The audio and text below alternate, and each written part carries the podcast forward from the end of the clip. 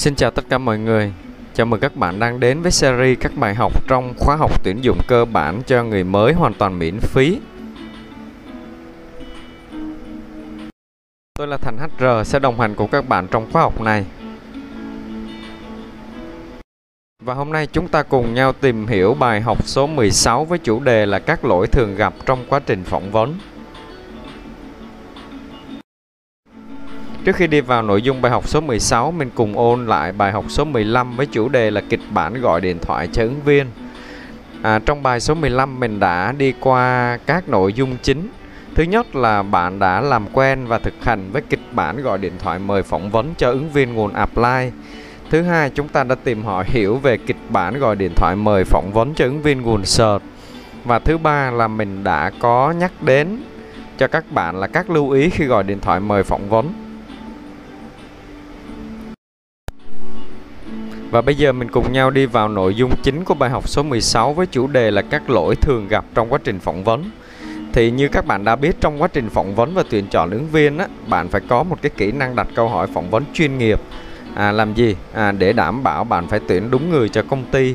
À, nếu bạn thực hiện đúng à, các trình tự của một buổi phỏng vấn như bài học trước mình đã học, nó sẽ giúp bạn kiểm soát tốt việc ra quyết định tuyển dụng À, tuy nhiên vẫn còn những yếu tố khách quan khác tác động đến việc bạn đưa ra quyết định lựa chọn ứng viên cuối cùng. À, những yếu tố này nếu mà bạn không nhận ra được thì bạn sẽ có những cái sai lầm trong việc đưa ra quyết định cuối cùng của mình.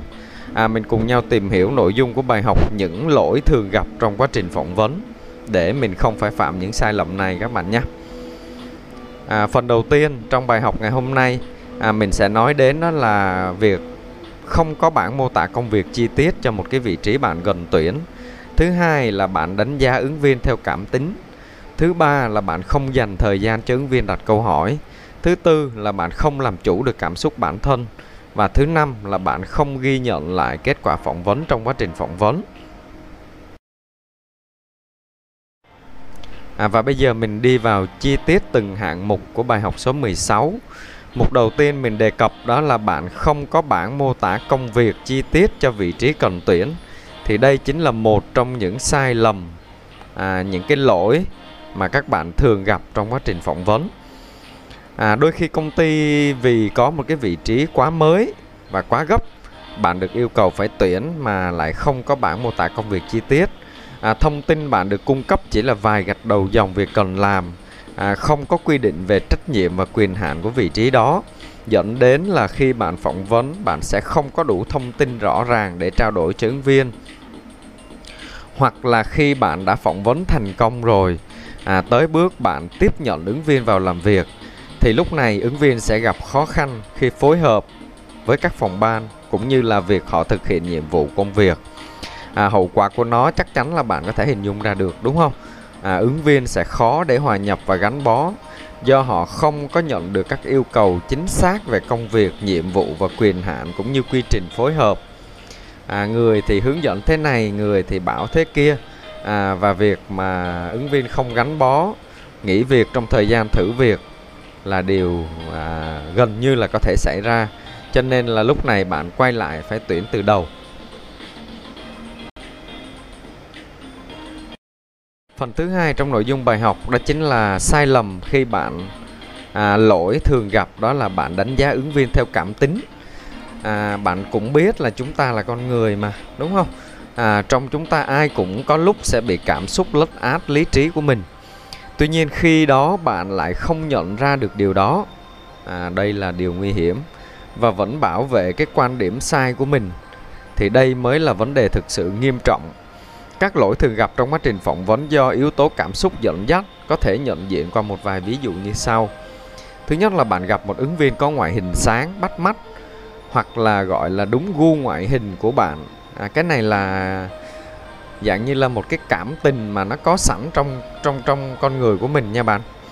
Thứ hai là người nói quá hay, à, họ có giọng nói truyền cảm và rất là thu hút thứ ba là người cùng quê quán với bạn hoặc là tốt nghiệp cùng trường với bạn. À, họ chia sẻ về những người thầy cô những khoa mà trước đây bạn đã biết và bạn đã học. À, thứ tư là họ có bằng cấp ở các trường danh tiếng. Thì đây là một vài ví dụ về việc bạn sẽ dễ đánh giá ứng viên dựa theo cảm tính. À, những yếu tố khách quan trên làm cho bạn có cảm tình. À, lúc này suy nghĩ của bạn sẽ đi theo hướng mặc định rằng á à, trong đầu bạn à, trước đây bạn đã có cảm tình với những điều đó hoặc là bạn có ấn tượng với những điều đó thì bây giờ nó mặc định trong đầu bạn đó là tốt. Và dễ dẫn đến bạn việc bạn là thiếu lý trí khi đánh giá năng lực ứng viên à, dẫn đến việc bạn ra quyết định tuyển dụng sai lầm. Vậy thì vấn đề là nằm ở chỗ à, có thể bạn không cố tình đâu à, để thêm điểm cộng cho họ hoặc là ưu tiên cho họ vì những cái yếu tố mà lúc nãy mình đưa ra vài ví dụ mà đó là do chính cái hào quang hoặc là những cái điều quen thuộc nó dẫn dắt suy nghĩ của bạn nên khi bạn nhận diện được những điều đó thì bạn có thể à, loại trừ nó ra cũng như là bạn sẽ không bị nó làm ảnh hưởng đến việc ra quyết định cuối cùng của mình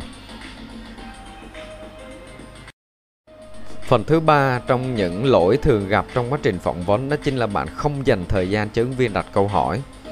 Có một số bạn có thói quen là nói rất là nhiều, à, thậm chí là nói luôn cả những điều không cần thiết. Họ nói thao thao bất tuyệt và nói không có lối thoát, cũng không có điểm nhấn dẫn đến là việc bạn bị cháy thời gian phỏng vấn có nghĩa là không đủ thời gian phỏng vấn để có thể khai thác hết kịch bản phỏng vấn của mình à, gọi là phỏng vấn nhưng mà thực ra là những người mà bị cái bệnh này á thì thường cứ nói một mình đọc diễn chứ không có phải là một cái buổi phỏng vấn trên thông tin trao đổi hai chiều hai bên cho nên là khi bạn nhận ra mình bị lố thời gian rồi thì bạn bắt đầu vội vàng kết thúc buổi phỏng vấn mà sẽ không đủ thời gian hoặc là kiên nhẫn để nghe ứng viên hoặc là dành thời gian cho ứng viên đặt câu hỏi về những vấn đề họ chưa rõ. À, ứng viên của bạn sẽ ra về mà còn trong đầu rất là nhiều khúc mắc thì rõ ràng là họ sẽ cảm giác mơ hồ. Cho nên việc họ tham gia phỏng vấn hoặc là nhận việc ở công ty bạn là một điều chắc chắn sẽ khó xảy ra.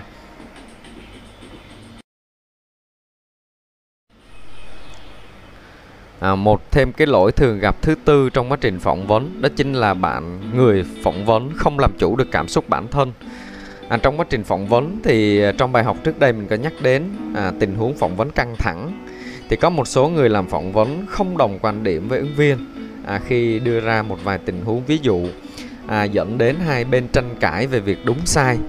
À, bạn hãy nhớ giùm mình đây là điều hoàn toàn không nên và tối kỵ trong một buổi phỏng vấn chuyên nghiệp à, người phỏng vấn phải làm chủ được các tất cả các tình huống. À, bạn phải làm chủ được cảm xúc của mình và tuyệt đối là không nên tranh cãi với ứng viên. Dù bạn có đúng 100% đi nữa bạn có thể nêu ra những cái quan điểm cá nhân của bạn và không cần giải thích và cũng không cần ứng viên phải công nhận. Hãy để kết quả phỏng vấn cuối cùng quyết định điều đó.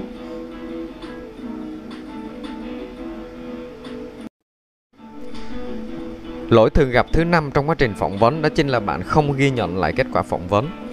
À, nếu mà bạn phỏng vấn với số lượng ứng viên khá đông và bạn phỏng vấn mà không có thói quen ghi chép lại thì sau đó đến bước mà bạn review lại so sánh lại kết quả ứng viên với nhau á thì dễ gặp trường hợp là bạn sẽ lấy râu ông này cắm cầm bà kia để đánh giá.